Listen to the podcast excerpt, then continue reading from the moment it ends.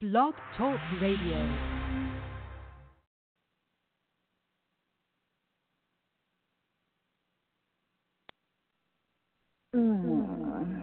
PLM, baby. Oh, these various rappers are so hilarious. We'll put the mic down, but you ain't qualified to carry this. Your tracks are garbage, your bars are miscellaneous. So throwing your joint at my car was spontaneous. Spontaneous. Oh shit, I got you nervous on purpose. I love bringing that shit right at you, door to door service. Instantaneous, you would still get your shit bust on these spontaneous, spontaneous. All aboard the spontaneous express. Nevertheless, always the more. From the pool table to the kitchen floor. Next stop, the G spot. Luda, Luda, Luda. Fine. Yeah. Yeah. You know, I'm here uh, shouting you out for your birthday and making this a grand occasion.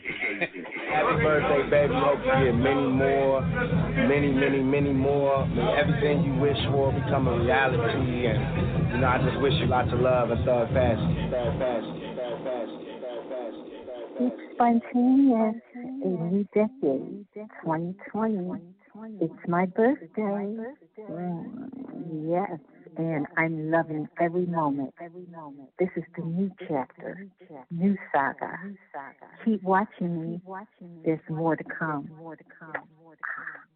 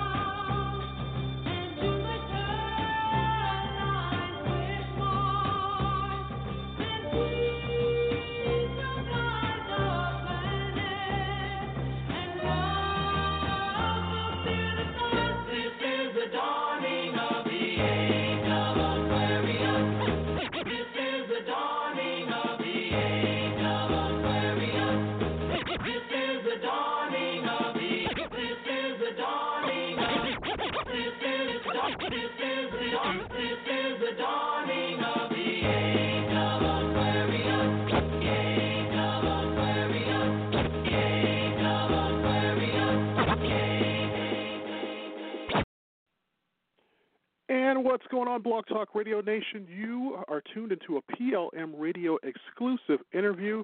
I am LeVar Evans. Welcome to Chicago, PLM Chicago. It is now known here over the next hour. You know, we can't thank you enough for your excitement with this program tonight and listening to it wherever you are. But here in Chicago, of course, all of you know it is the epicenter of the NBA All Star game tonight. We've got an all star in the music industry in our own right that I am very excited to have as my guest. There's a few things that I want to uh, say before I do bring my special guest on tonight. First of all, uh, this month, as you know, it is Spontaneous's annual celebrity birthday celebration 2020. So happy birthday to her. I know she's celebrating all month. I'm pretty sure she is celebrating somewhere tonight as she is listening to this program. Uh, for those of you who are in the age of Aquarius, such as me, it's cold, but we deal with it.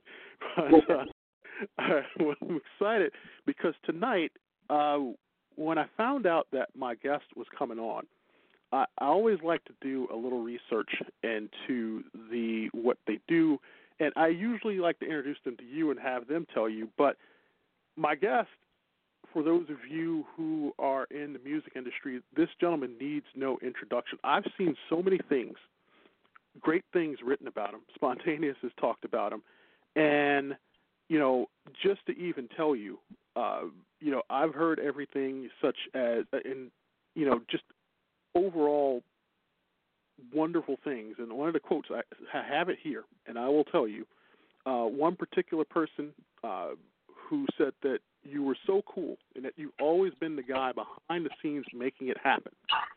And I know that Spontaneous has uh, said that you are pretty much on level of the Clive Davis of the recording studio. That's a high honor. Whoa. Welcome, Albert Powell, to the program. First of all, how are you this evening? Man, I don't know where to. That's crazy. Are you sure you got the right person, man?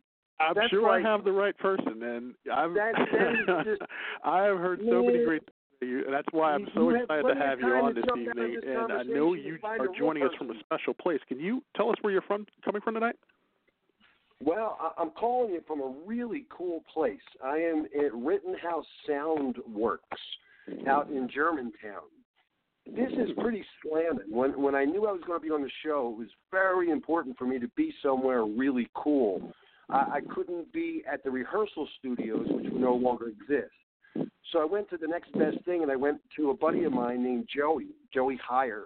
He owns Crystal Clear Recording, and that's in actually the first floor of the old 1020 building. You could ask Spawn; she's walked past that those doors many, many, many, many times. It turned out that Joey said, "Oh man, Al, I, I can't help you. I, I, I'm sorry, I'm not at the studio. I can't get you in, and we had to connect some other time." So we had a delightful conversation for a minute or two, caught up on a few things, and that was slamming. But it, I couldn't come up with something really cool to be. So then I'm thinking to myself, okay, what's close to the rehearsal studio? So I thought, oh wait a minute, Ruffhouse. I'll call up Phil Nicolo. So I get a hold of Phil. I'm like, Phil, man, I'm looking for a really cool place. I can't be at my studios like I used to be to do an interview. And Phil said, oh man, yeah, I mean, he's got Ruffhouse, he's got Ruff Nation, he's Mhm. done everything. He's worked for like Sean Lennon, everybody. Wow. And he's like, Al, I can't help you, man. I'm out of town, and it just it, it just can't work. So then I'm like, oh man, I think I might just wind up doing this home at home in the basement. And then I'm thinking, wait a minute, and I know a few cats that own studios, and I wind up calling Jim Hamilton, who owns Rittenhouse Soundworks, and Jim and I go far back. He used to be the percussionist with Boyz II Men. Wow. Now he's out of town, but his wife said, "Man, Al, come on in. I'll, I'll find you a small room. You could sit and you could talk." So right now, as I'm talking to you, there's a concert going on, on upstairs in a performance area that's slamming. Uh, Wow. There's, um, Paul Simon's son has recorded here, and all kinds of stuff's going on here. So at the Rittenhouse Soundworks. So I'm stashed in a room that's like part library, part green room, next to a kitchen, next to a really cool, like I don't know, like green room area, and I'm all by myself, and it's slamming. you know, I almost wish you know we have a little time. I'm almost wishing that this would be one of those things where you could take us upstairs and we could hear the concert. But we'll we'll get we'll get with business first tonight because yeah, at, at some point, those man, that, that I wanna talk that would to be you. it. Absolutely. They once a month they do a thing called the Musicians Gathering here, and it's I think it's like the third Sunday of the month, and they just this is like the 45th one, and it's amazing. I mean, the, the talent in this city. Well, I mean, spontaneous will tell you it, it just knocks you out, you, and it lives with you. I'm from Philly. I love Philly, man. There's, I, I've spent 23 years in my rehearsal studios.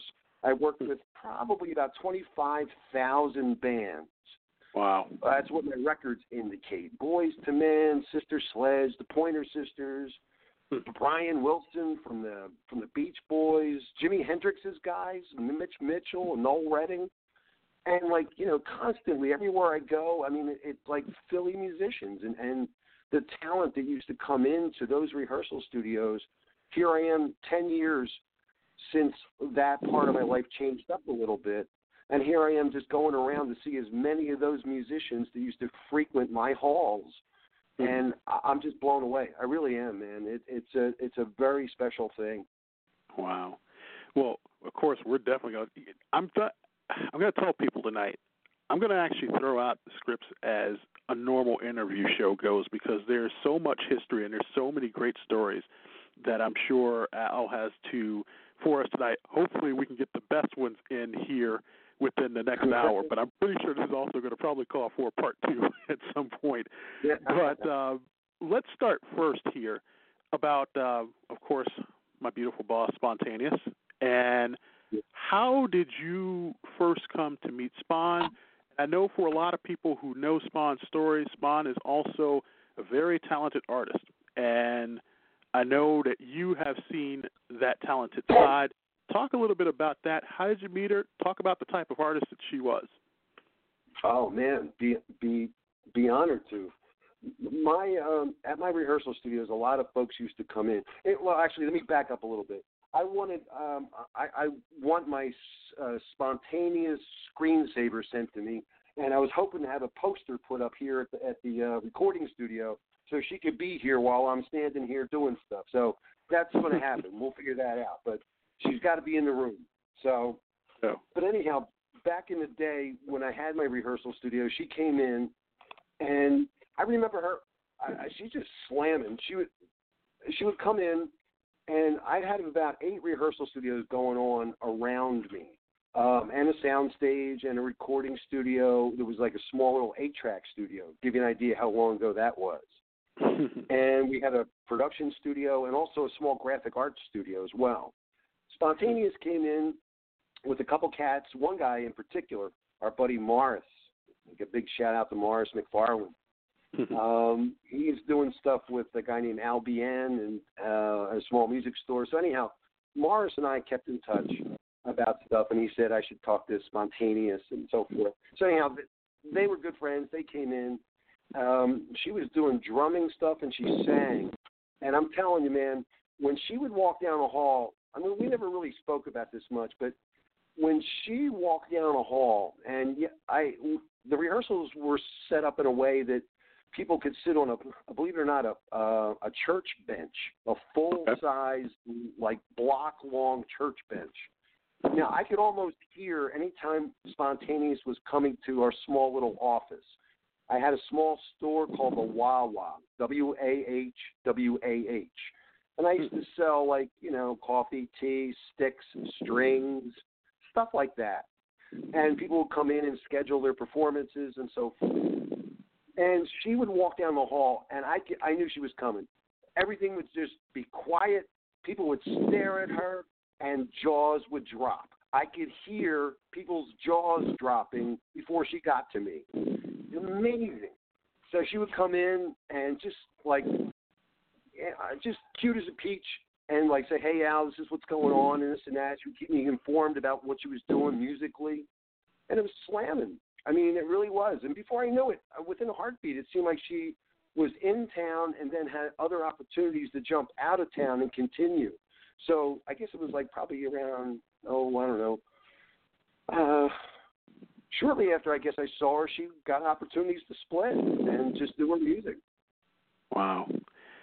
So uh I guess uh as a person of music and uh, you know, I guess one of these days we're going to have to do something as to where we could set this up and have her uh play some music one day. I'm, I'm going to try and prod her to do that. I'm not sure if that's ever going to happen. Yeah. but uh you know, I guess in regards to you know her music uh, for because I know she has a, and this is one of the best things, and I think that's about everybody is such a wide range in music, and I guess that really does help for a musician to have that appreciation of everything from, you know, rock to rap to you know classical and to everything else, and I, I guess you could pretty much see that early on. Is that her range in music too, right? Yes, absolutely. And like I said, she had like a drumming background, a musician's background, and she was heavily respected amongst all her peers and other people that would be in the studios. That's pretty heavy.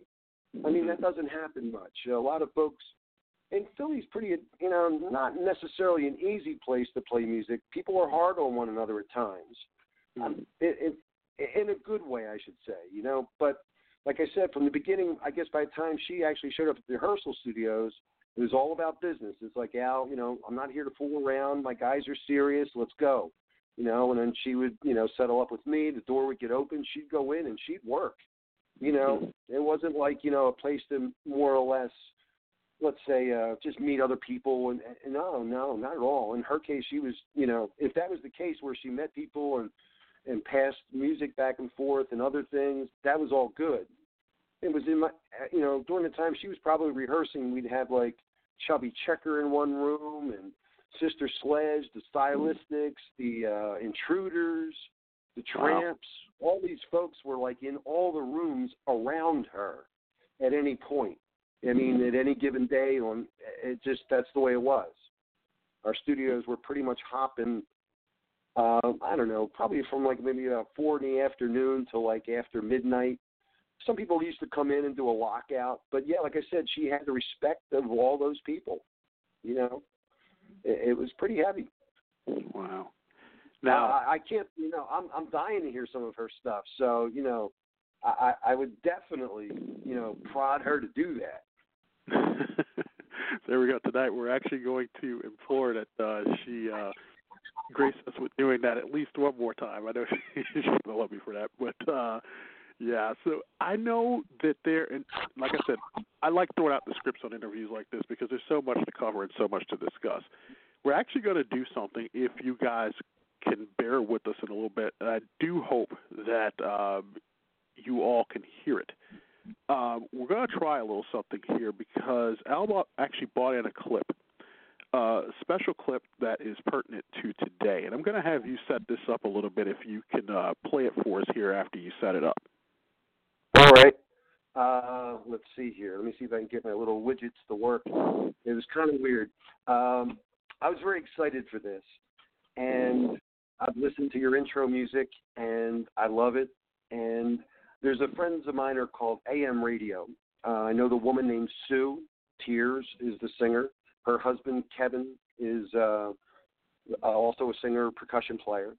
And I knew that they did one of these tunes. And so I asked them politely, I said, listen, um, I went to go see them on Friday night. I said, I'm going to be doing something on Sunday. I'm pretty excited. Can we? Can you maybe do me a favor?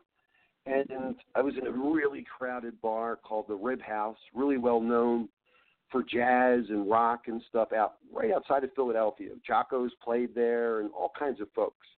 Mm-hmm. Uh, Stevie Wonder's band came in to hang out with Sue and have her sing when he was in town. So it's like a musician's place. So here I am at this place. I get a hold of Kevin and Sue. The band's called AM Radio. I said, if you don't mind, can you play a song for me? And they said, sure. I said, well, I want you to change it up a little bit. So this is going to be a little hard to hear. Uh, my apologies immensely, but uh, in the spirit of just saying happy birthday, so here goes. Let's see if we could. Whoops. Uh, uh, there we go. We're going to go like that.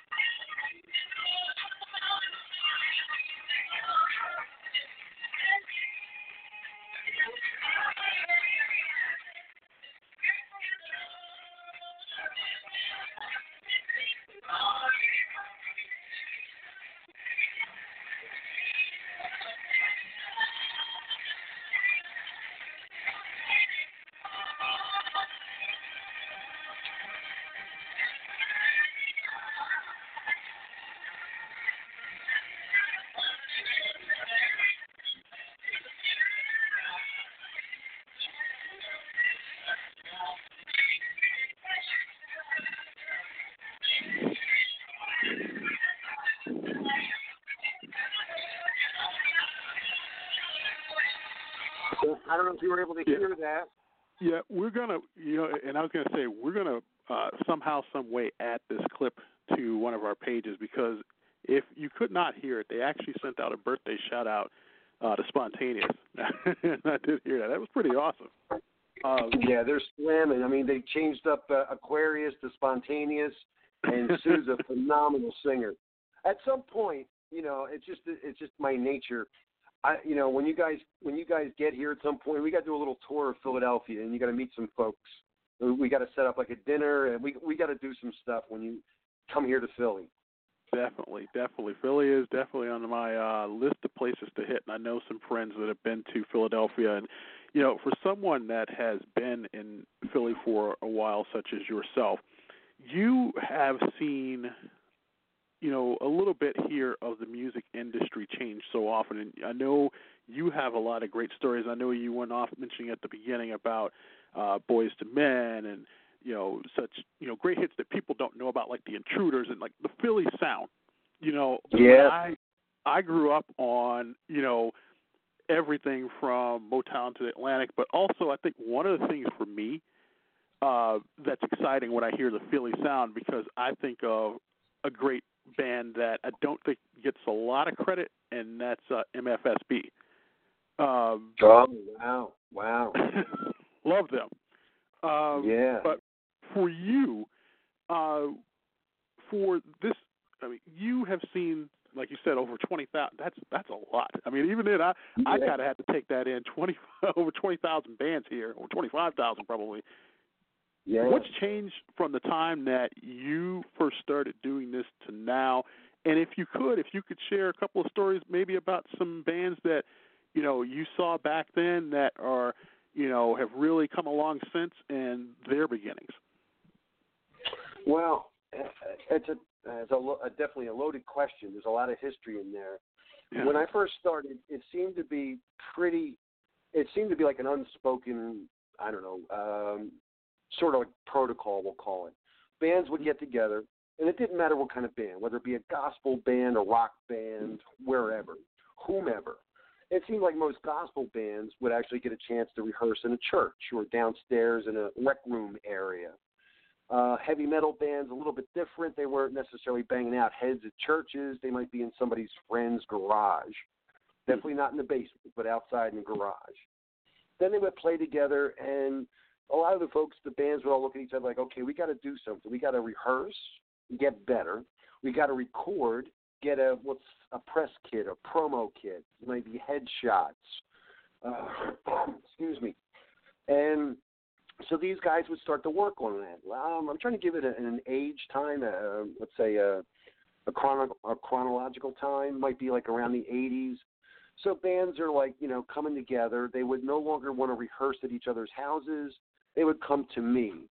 And I, at the time, had a partner named Michael Marquardt, very dear, very, very, very dear friend of mine who did all this with me. And a starting member of our team was a guy named Dom DeJoseph, who was, wasn't with us really that long. He did about two years into our situation, and then he went on to different things.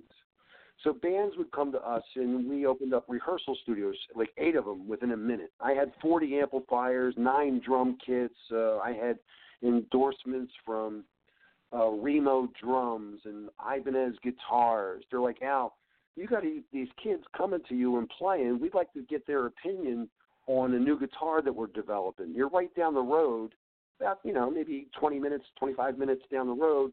We'll bring you guitars. You keep them, sign for them, and let people do whatever they want. You can rent them out if you want, whatever. So Wow. my youngest client was 10 years old.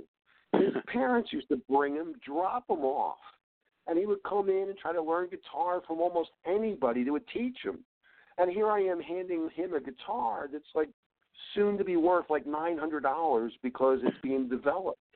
Yeah. And then they would take his notes as seriously as somebody else's, you know, like a, a major player, like from Cinderella or something like that. Mhm. My oldest client was about 98 years old. He would come in with a really big, big, big orchestra and play and horns and trombones and everybody's dressed in white and they had their like little small little uh, lit uh, music stands that had the, the letters of the name on the front, like you would see on like Merv Griffin or something. Right. So all this would go on, and bands, like I said, would come to us and rehearse. Then they would realize, okay, we either got to play out. We, in order to play out, usually that meant going to a making a contact at a nearby club. The club owner may want you to submit at that time a cassette tape. It's like, I don't know who you are. You're telling me you're great. Give me a cassette tape.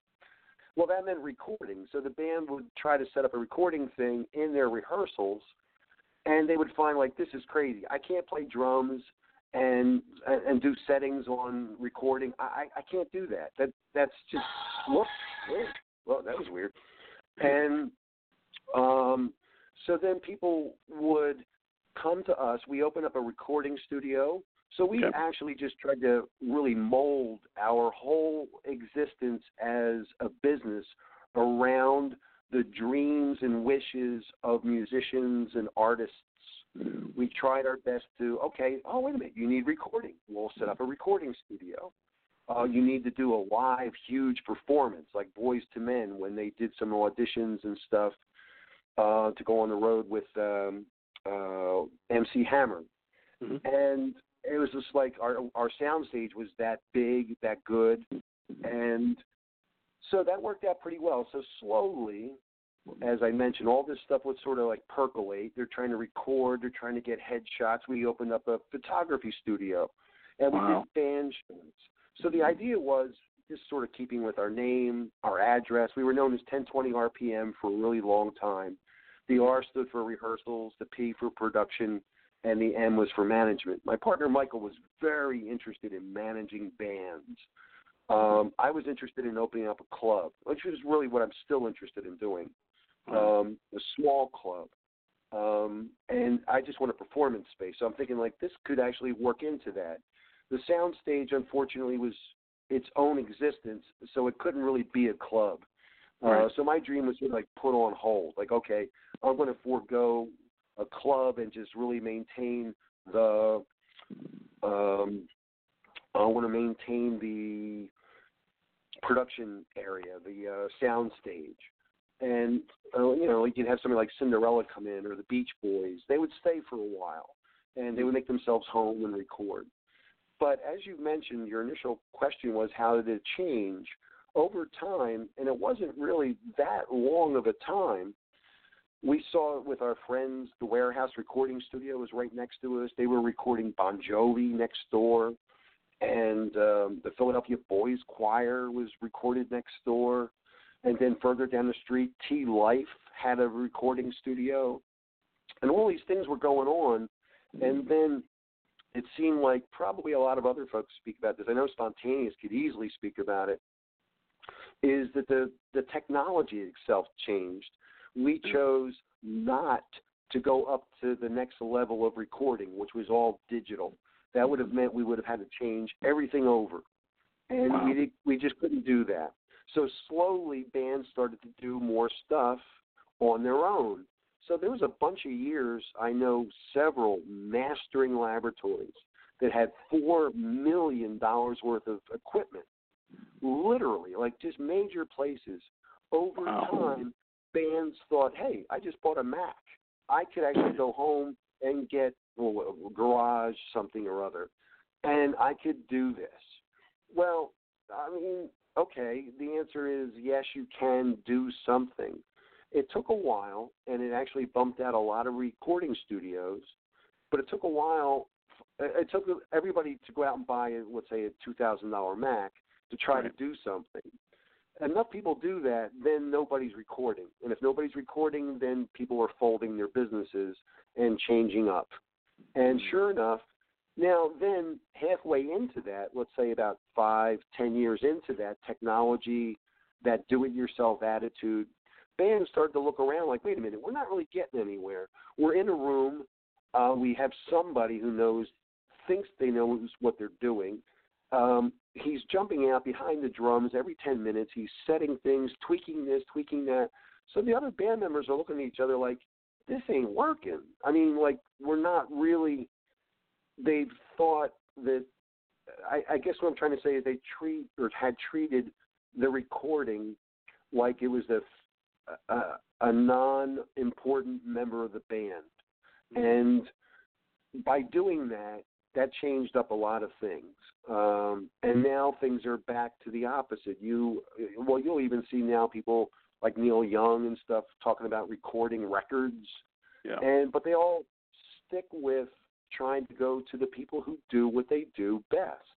Mm. And it, it took a while for that to go. Well, let's say go back to that.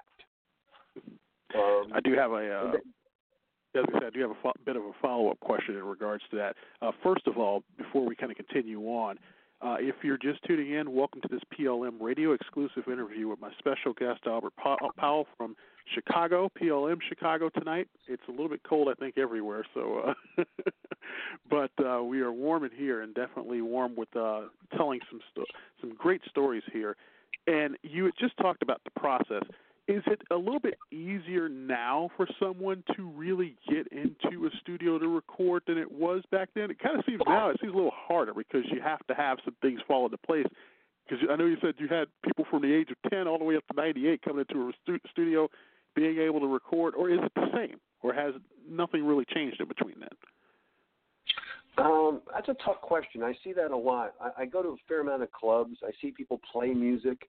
I'm very grateful and I find it therapeutic beyond my ability to comprehend that live music is so important to me.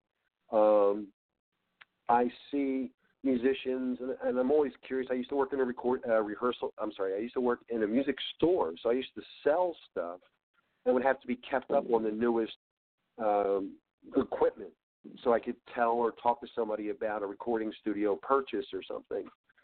Um, I mean, it seems like it, in one respect, it might be a little easier to create than it was before, Hmm. but to a certain extent, that seems to be a hindrance. Um, and uh, there are people who think that they could be, uh, let's say, like a rapper, or better yet, uh, um, um, um, somebody who thinks that they could be a DJ. Well, I mean, some folks really know. Like, I think it's like Questlove. He says, you know, I knew the interstitial music of commercials. I knew the beats of things, and he just was mesmerized by that stuff. And, and it makes sense. Like, like look at him. He's he's just great at that. Yeah. And I, sort of like, I don't mean to be all over the place with that answer as far as that goes, but there are, like, I'm saying that he was able to essentially use recordings and, and sort of like sound snippets. It's almost as if he's going out in the world and collecting sounds and rhythms. It's like part of his nature. It's what he likes. Other folks think they could do that, but they don't know, so they wind up spending some time and trying to be creative and and it's it's like no man you're missing it. You know what i mean? The technology made it easy for you to do like somebody handed you a pen instead of a pencil. Mm. And here you are writing but you're not necessarily writing something that's from the heart or something that is like just completely moving and about you. Whereas i guess we use the word broadly but like artists do that. You, you can hand them a pencil a chalk um, they, they might like the gliding of a pen. You know, it's like okay, I'll, I'll write more, but it's truly like tapping into their soul. I, I, think some of the technology makes it easy to buy stuff, tools, but I, I do see people stumble over what I think is just the genuine spark of creativity. I mean, um, I think it helps to be in a band. I'm sure the Beatles and the Stones, they all were able to uh, bounce off each other and be creative, challenge each other. Uh, which for us as an audience member, it's like, whoa, that sounds great, you know. And you come to find it like uh, David Bowie and and uh, Freddie Mercury apparently argued an awful lot during um, was that Under Pressure, and you're like, what? Uh, I thought that was like perfect or something, and you're like, no. It, you, you get into a little bit of history there, and it's like, oh, I didn't know that. It's like, wow, that's you know, comes from what we'll call conflict. It's like, wow, that's interesting. Now you mentioned that you I sat in. Hmm? What's that? I was going to say, you mentioned that you sat in the studio with a lot of different bands, a lot of different artists. Looking back, uh, what memories struck out for you? What What was a few of your favorite uh, recording sessions that you think about, especially on an evening like this? Well, uh, you know, I have had time to reflect on a few things. Recording sessions have been a lot less, and in, in the rehearsal situation, I had quite a few. Um, I did have Mitch Mitchell and Noel Redding come into the rehearsal studios to get ready for a very special performance at the Delaware racetrack in Delaware State. So they're going to play a 40,000 seat racetrack. Uh, they're the headliner. Uh, in the band are some guys from the band UFO. There's the guy who was in the band Tac or was in the, the TV show Taxi. There was a guy who's the lead singer who apparently was the drug runner, I think, for um, Led Zeppelin and Janis Joplin and stuff. So these guys, Mitch Mitchell and Noel Redding, had played with Jimi Hendrix. they came to us to rehearse. They were going to be there for a couple of weeks getting ready for this big show. They came into the door, and we had a very strict no drugs, no alcohol clause in our building. So the first thing that's coming in the door are like cases of alcohol and stuff. And Wow. everybody would essentially default to me. They would all look at me like, Al, you got to talk to him.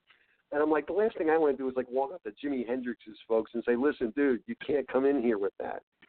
And I did. I had to do that because I had we were in the public. I mean, I was in a public place. If somebody, God forbid, left us, went over the bridge and got in an accident, I would get shut down. Mm. It wasn't like a private, super duper private recording studio where you could shut the front door like other recording studios. I was a rehearsal situation. So these guys would come in and I'd have to say, and the guy looked at me and said, What's this, Nazi Germany, man? You won't let us. I said, Dude, I can't let you in. So he, okay, sunshine. And he started just like, he just wasn't happy. That was Noel Redding. Mm. And I'm like, I'm shaking my head, like, wow, you know, I got records with these guys on them, and here I am telling them like what to do and what not to do, and this and that. And then they would set up and go into their recording situation. Uh, I'm sorry, they rehearsed in a recording studio.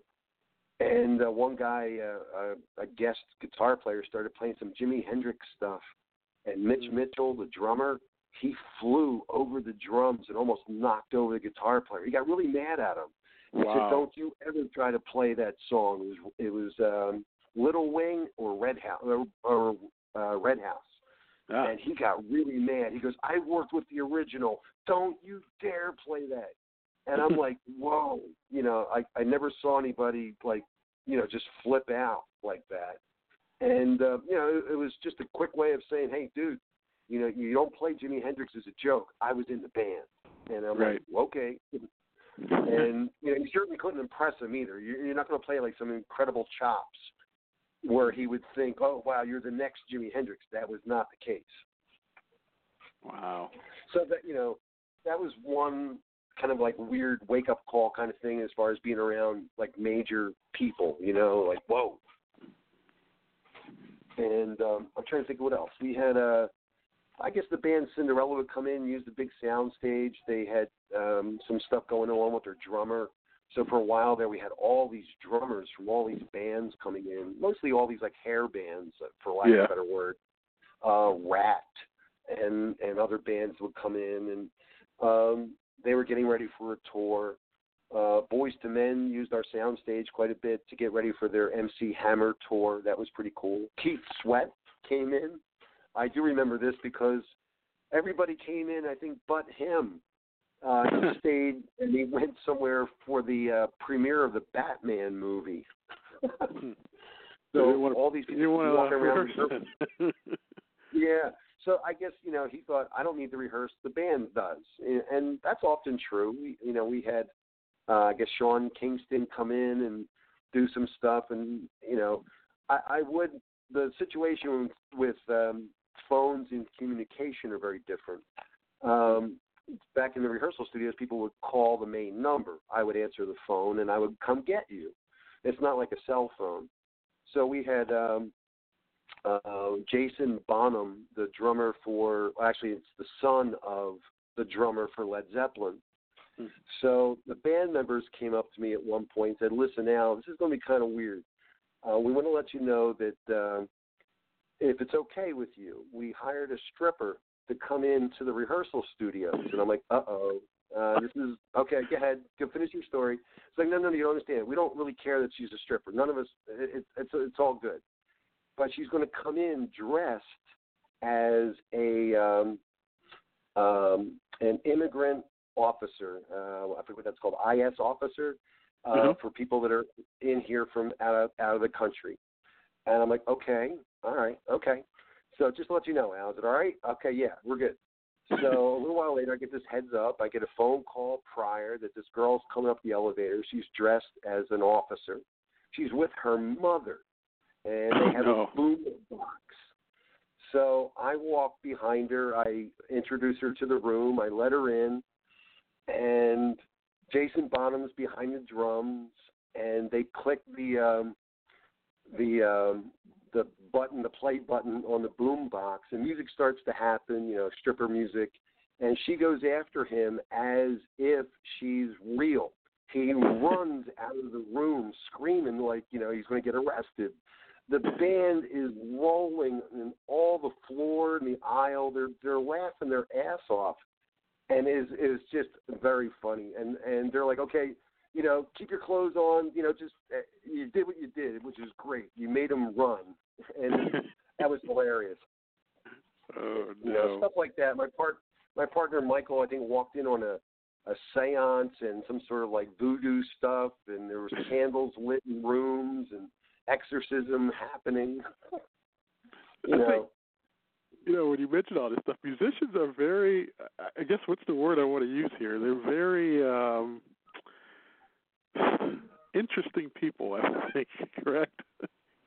Yeah, absolutely. I mean, the creativity goes every way, whether it be humor, whether it be uh, obviously being creative on music and stuff like that, and trying to figure out different ways to get their music in the hands of um, um, you know successful people at a club. You know, like sticking it, you know, like I said, trying to be like uh, sneaky creative, like getting your cassette and sticking it in the uh, breast pocket of a band like Extreme or something like that that might be in town and you're just trying to like have a casual conversation with the hopes that like uh, later on at night he's going to stumble upon your cassette and go, "Oh, I'll make these guys famous," you know. I mean, everybody's trying to be creative. Is there anybody that you ever saw in the studio who you thought at the time, man, this is going to be a really big act? And is there also somebody who you saw who thought that they were a big act that you were like, mm, I can't see this lasting long? That's tough. Um, I guess when Boyz II Men came to the rehearsal studios, I thought they were extraordinarily talented. I mean, they could just sing. The four of them could just like stand in a room and sing Mhm. and harmonize, and it was just beautiful. And I'm thinking to myself, like, I don't, I don't, I don't understand. Uh, you know, you, you're hoping like, yes, I hope this becomes successful. I just didn't see it at the time. I, I couldn't think that clearly. I, I thought they were extraordinarily talented, but I didn't feel like the rest of the world would acknowledge that. And you know, thankfully, and, and as often is the case, I felt you know I was wrong. It was just like you know people embraced that. Philly embraced it big time. I didn't think of the uh, the love of the neighborhood, the love of fellow musicians, and I, I, that was a big wake up thing to me. That made me a little bit more like, okay, let things develop. Let before you start saying this or that, let it go. Let it let it percolate and see what happens. Um, so yeah, like you know, Boyz II Men was a big lesson to me in that respect. I mean, extraordinarily talented. Um, they held auditions. There was like three days worth of musicians coming in to play with them. In fact, I'm standing here now because of Jim Jackson, um, Jim Hamilton. You know, I mean, he was a percussion player for them, Mhm. and a lot of those rehearsals and, and auditions were done at my place, uh, 1020 RPM at the time. But uh, I'm trying to think of now. I I often felt that everybody who came in, they all um, the the degree, and I think it's you probably hit on this big time as far as artists go, how they think about things, uh, how they think about themselves. I think they often feel that they're kind of behind the eight ball, eight ball to begin with, so they fight very hard to put themselves out there, um, whether it be machismo kind of thing or ultra sexy. Like they're always trying to, hey, look at me, take me serious. Uh, I, I have uh, a product, or you know, I'm a good drummer, or this or that. And um, every now and then you meet people um, that are just real low key, and you're like, whoa. I found it amazing. Uh, often the case that a lot of big recording studios often used very low key, responsible session musicians. That was the Hmm. big thing. Uh, It would be very common for like next door, uh, the warehouse recording studio. They might call me up and say, "Hey Al, who can you recommend for this or that?" And I might give a name or two. And they're like, no, no, no, no, he's got to be on time. It's like, well, this guy's a great player, and then Al. I don't care if he's a great player. He's got to be on time. He's got to be able to take instructions. You know, this is not his record. He's going to be on the next uh, Britney Spears or something.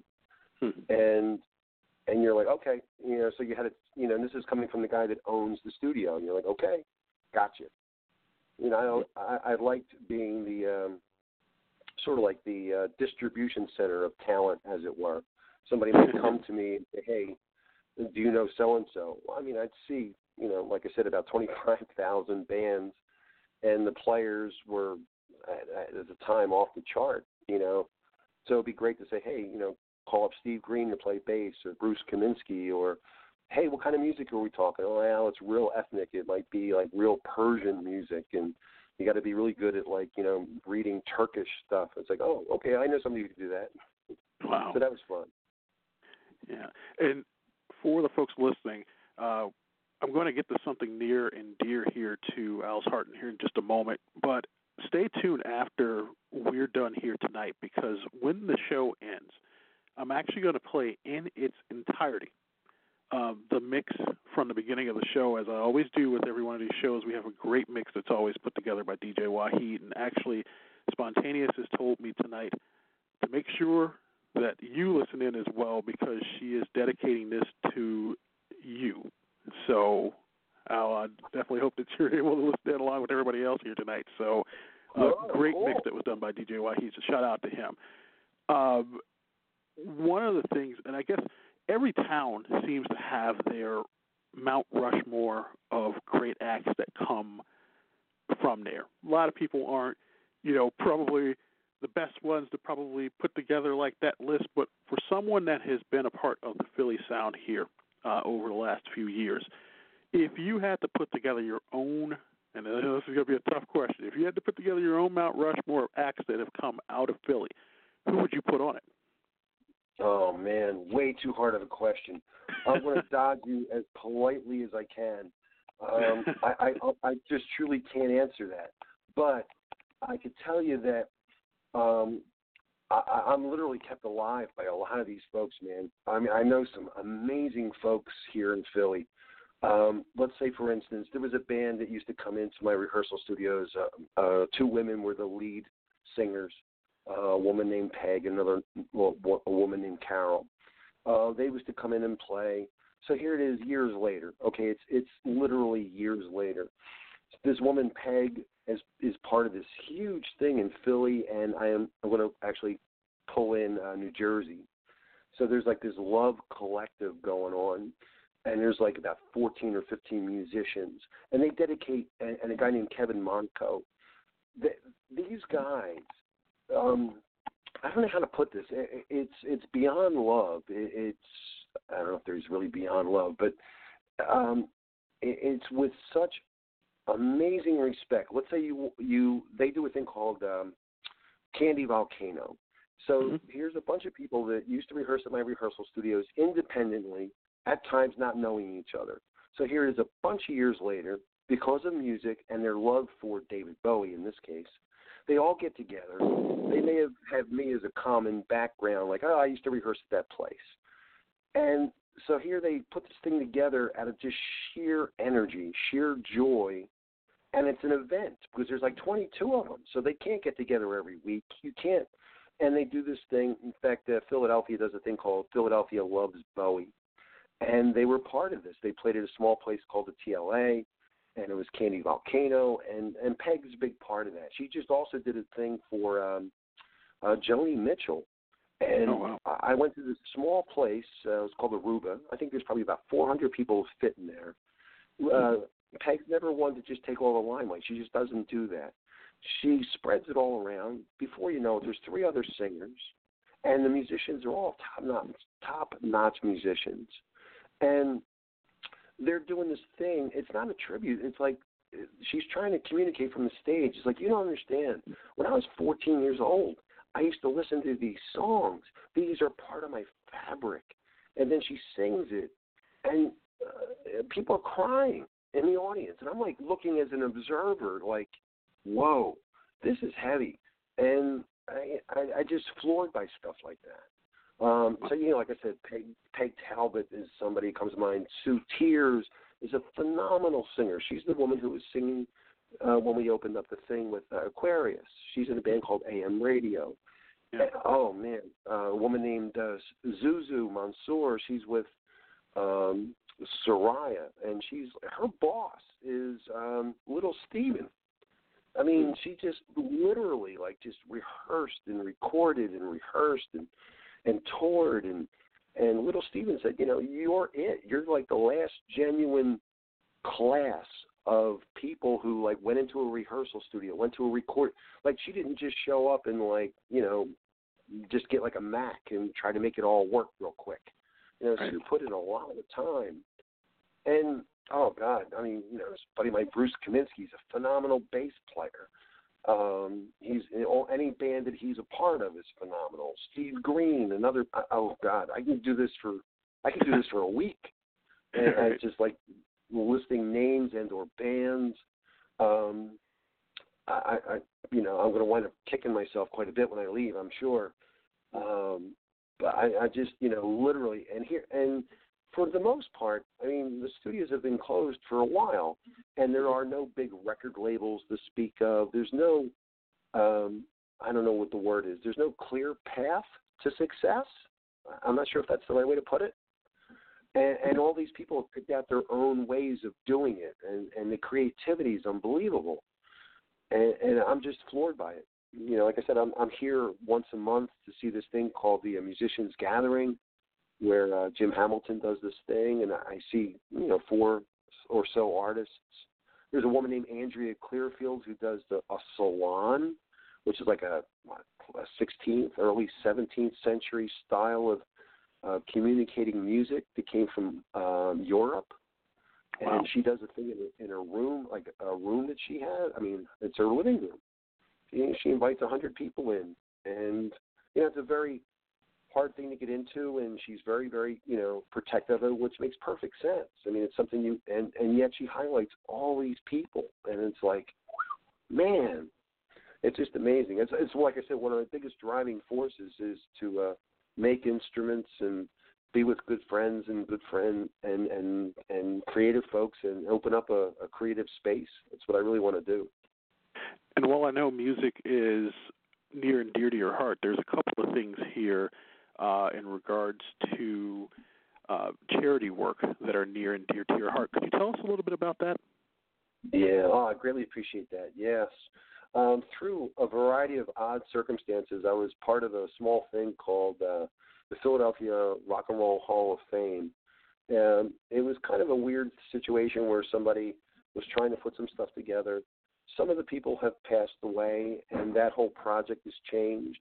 Uh, I'm not anywhere near as close as I once was with it, but I through that um, eh, through that experience, I met a woman named Sharon Leah, and she's in a band called the Sharon Leah Band.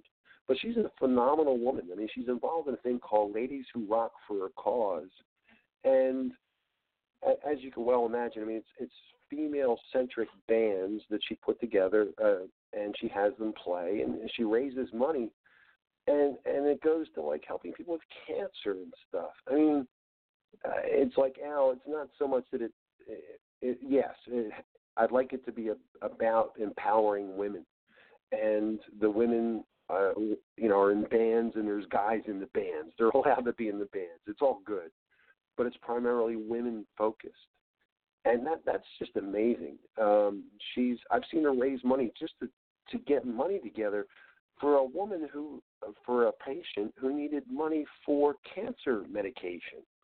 I mean, that's intense.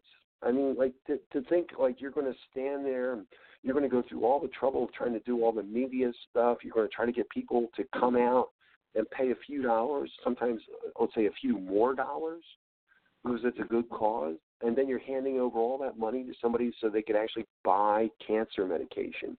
That's intense. I mean, and I'm involved. Um, speaking of cancer, my nephew died of cancer. Um, well, probably about a year and a half ago, and through a whole variety of circumstances. Um, before he passed away, the this will sound strange. The uh, shirt company, Robert Graham, Mhm. Um, I guess probably really well known for, I guess, the show called uh, Modern Family. There's a heavyset guy, gay character, Mhm. Cam. He often wears a lot of Robert Graham stuff. So you got this shirt company, Robert Graham. They hear about my nephew through a shirt that I was wearing. About uh, I walked into a, a store and somebody saw a shirt that I was wearing. I designed, and that prompted a conversation about Robert Graham and my nephew, who at the time was very, very, very sick. My brother went out and bought a shirt um, from Robert Graham called Get Well, and that shirt was very important to my nephew at the time. And then Robert Graham heard about it and said, you know, we'd like to meet your nephew. And so, in a very short period of time, they wind up meeting my nephew. They did a benefit with him and to raise money. And it's just amazing. So here it is a little while later. And I've been given permission. They actually designed a shirt for him. It's actually named after him, Nicholas uh, Nacho Baratelli. Nacho was his nickname from his uh, soccer buddies, lacrosse buddies. And so I've been given permission to use the pattern to make into a guitar, and I just dropped that off the other day. So, uh, you know, in a few weeks, um, I'm going to be doing some really crazy stuff to try to bring awareness to uh, brain cancer and stuff like that. And I, I'm only using the resources that I have, which are like knowing people like you and Spantaneeus. You know, I mean, it's all about literally just trying to further the positivity of our experiences. Boy, that sounds weird. Wow, those are great uh, charities indeed, and uh, hopefully uh, we will be able to get more information to you out there. Yes. And uh, there's ways of which you can. I, I guess one of the things uh, I'm so excited to have you on here. We have to mention really briefly here exactly where to find you. Of course, everybody knows they can find us at News Comment BTR on Twitter, Well- but we can find you on Instagram as well as Twitter and as well as Facebook, correct? Yes, yeah, yeah. Al Powell, and uh, you know, like I said, if you're in the Philadelphia area, anywhere nearby, and uh, you know, you've been kind enough to listen to me. Like I said, you had plenty of time to jump out and listen to a really important person. Uh, I, I, you know, we we should hook up, and I'll I'll give you a little tour of the city, as it were, through my eyes. You got it. and um, you know that'd be a lot of fun. You know, I, I'm all about just sharing. I go to a belly dancing thing. I love the Turkish music in Philly, and and um, I, you know, there's the uh, uh, the Peekaboo Revue and the burlesque. I mean, the, the creative folks. There's a cat named Scott Johnston who's a friend of mine. He's a phenomenal, like you know, just a powerhouse of creativity. It's, it's you know, he's a drummer in one instance. He's a singer in another. He's in a band called the Roddenberries for crying out loud. It's a Star Trek themed band. It's crazy. And, and there's another guy named Mano Divina and the Divine Hand Ensemble. The guy plays a theremin. There's like nine people in the country that play a theremin. He's one of them. He actually could be two of them. He's amazing. I, I, I just, you know, you know, uh, I'll drive anywhere you go. I'll drive. It's all good.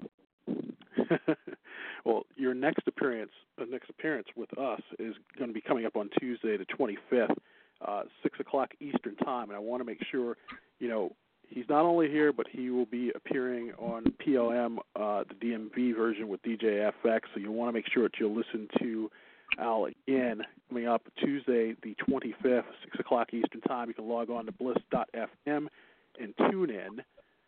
Mr. Powell, this has been it's been a, you know I love interviews like this because they're so eye opening. I hope that at some point you will write some type of book about your experiences because it's an amazing thing to listen to some of these. You know, it, it's almost like when I was listening to it, I could see this like as a movie. That line of somebody that's been through all of these things and have seen you know music history happen before their eyes. Have you ever thought about doing that? Yeah, from time to time.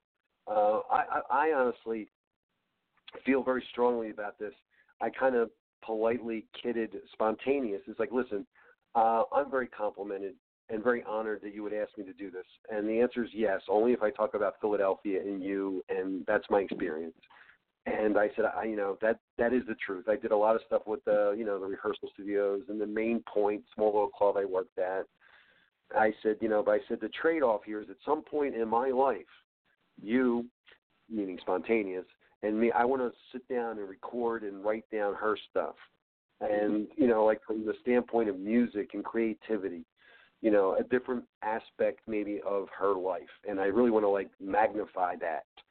So she laughed a little bit, which was nice. And uh, so yeah, um, uh, I, I think about it from time to time on myself, and then I think um, I like very much like yourself. There's a, a certain element of like just wanting to talk and ask people questions and get to the root of the story, which is you know you've been kind enough to do it with me. Well, we can't thank you enough for taking some time out tonight, and we'll definitely be listening again to you on the 25th, 6 o'clock Eastern Time with uh, DJ FX. And cool. of course, I'd like to thank my lovely boss, Spantaneeus, for uh, and to wish her a happy birthday. And then, of course, DJ. Wahid for the mix, DJ FX for all of his assistance. And of course, you, the listening audience, for listening in, because without you, as I always say, there's no us. I do hope that, uh, Albert, you will listen along with me to this mix that I'm about to play here at the end of the show that our, our wonderful boss Spantaneeus is uh, dedicating to you tonight. So hopefully you'll stick around right. well. So uh, for all of us here, thank you so much once again for joining us from PLM Chicago for this PLM Radio exclusive. Of course, this interview will always be here on Blog Talk Radio. So if you'd like to listen again, which we do hope you do, you can listen to it here, and you can also catch this on iTunes under our podcast if you subscribe to it and it will also be on our Twitter page. And of course, you can catch Albert Powell over at albert.powell31 on Instagram, on Twitter, and uh, also on Facebook. Uh, on Twitter, it's Cigar Box Amp. So definitely, oh yeah, right. Yes, definitely. Uh, go support, listen. This gentleman has a lot of history that's just fascinating to hear, and I do hope that you join us again at some point. I'd love having you on today. I appreciate that very much, man. I I I was very nervous as I often am, and, this is uh, you know you made me very very comfortable, and I appreciate that.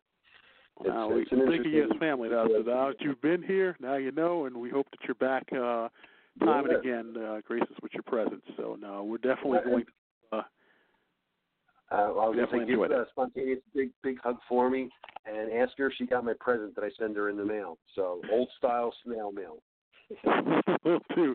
So stay around, if you will, for a few minutes. We're going to play the uh, mix here from DJ Wahid, but for now, that will do it for me. I'm LeVar for our guest Albert Powell and for all of us here. Thank you for listening, everyone. Good night, and enjoy the mix. Thank you so much. Take care. Mm. PLM, baby. Oh, these various rappers are so hilarious. We'll put the mic down, but you ain't qualified to carry this, yo. Tracks are garbage, your bars are miscellaneous. So throwing your joint at my car was spontaneous. spontaneous. Oh shit, I got you feeling nervous on purpose. I love bringing that shit right at you, door to door service. Instantaneous, you would still get your shit bust on these spontaneous, spontaneous. All, all, all aboard the Spontaneous Express. Nevertheless, always the more. From the pool table to the kitchen floor. Next stop, the G spot. Luda, Luda, Luda, Luda. Fine. Yeah, yeah. You know, I'm here uh, shouting you out for your birthday and making this a grand occasion. occasion. Happy birthday, baby. Hope you get many more, many, many, many more. May everything you wish for become a reality. And, you know, I just wish you lots of love and thug fashion. Thug fashion. Thug fashion.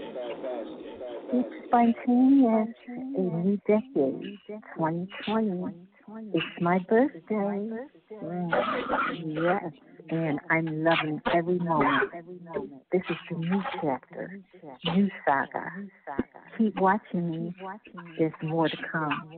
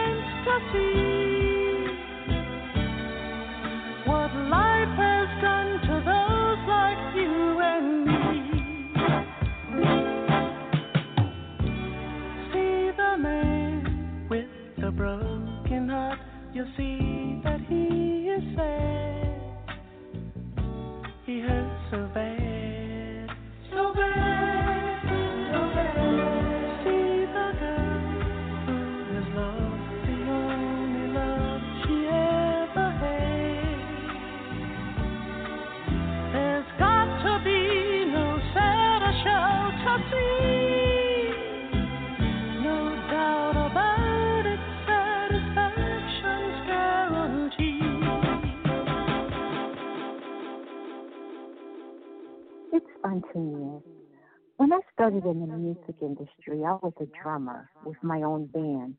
We toured around the world. But when I came to Philly, I was recording and rehearsing at the legendary studio RPM. The owner was Albert Powell. All the legendary music artists worldwide would attend and go to this rehearsal studio to record and rehearse in Philly. Albert Powell is the Clive Davis of studio owners.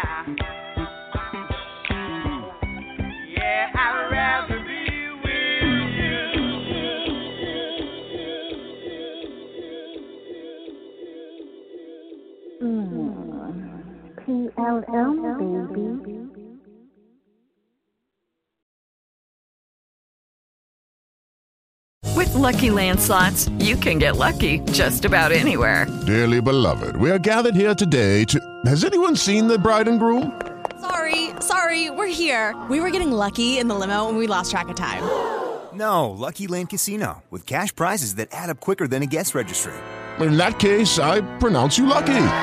Play for free at LuckyLandSlots.com. Daily bonuses are waiting. No purchase necessary. Void where prohibited by law. 18 plus. Terms and conditions apply. See website for details.